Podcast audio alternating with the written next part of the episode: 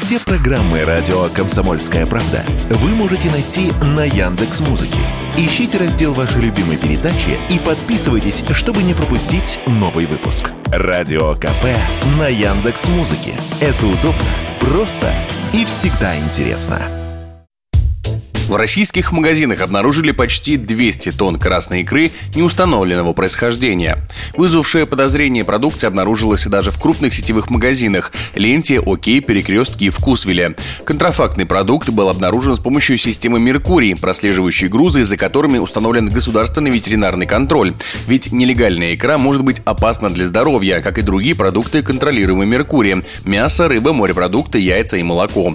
Подозрительная продукция распространилась по 50 регионам страны. Лидером по реализации контрафакта стала Воронежская область. По словам экспертов, причиной такого широкого распространения стал необычно большой улов этого года.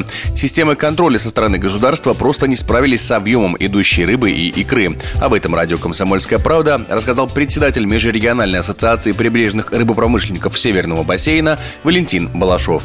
В этом году была удивительно удачная красная путина, как мы ее называем, на Дальнем Востоке и на Камчатке, и на Сахалине. Выловлено более 600 тысяч тонн лососевых видов рыб.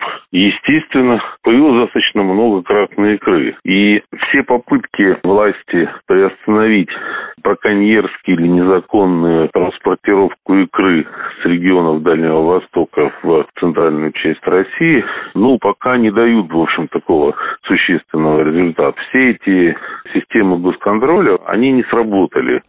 При этом по цене определить незаконную икру невозможно, а злоумышленники выставляют такую же стоимость, как и официальные поставщики. В среднем красная икра сейчас стоит 10 тысяч рублей за килограмм. Поэтому для того, чтобы не попасться на удочку браконьеров и избежать покупки контрафакта, стоит обращать внимание на то, где продукт упакован в банку, заявил Валентин Балашов.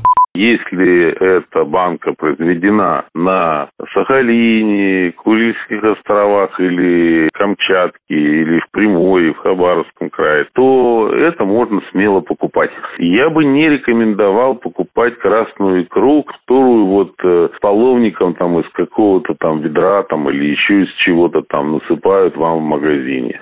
Согласно оценкам научно-исследовательского финансового института Минфина, в прошлом году доля икры нелегального происхождения на рынке составляла более 20%, поэтому с апреля этого года в России стартовал эксперимент по маркировке такой продукции, а с апреля следующего года маркировка станет обязательной. Егор Волгин, радио «Комсомольская правда». Громкий сезон на радио «Комсомольская правда». Громкие премьеры, громкие гости, громкие темы. Весь мир услышит Россию. Весь мир услышит радио «Комсомольская правда».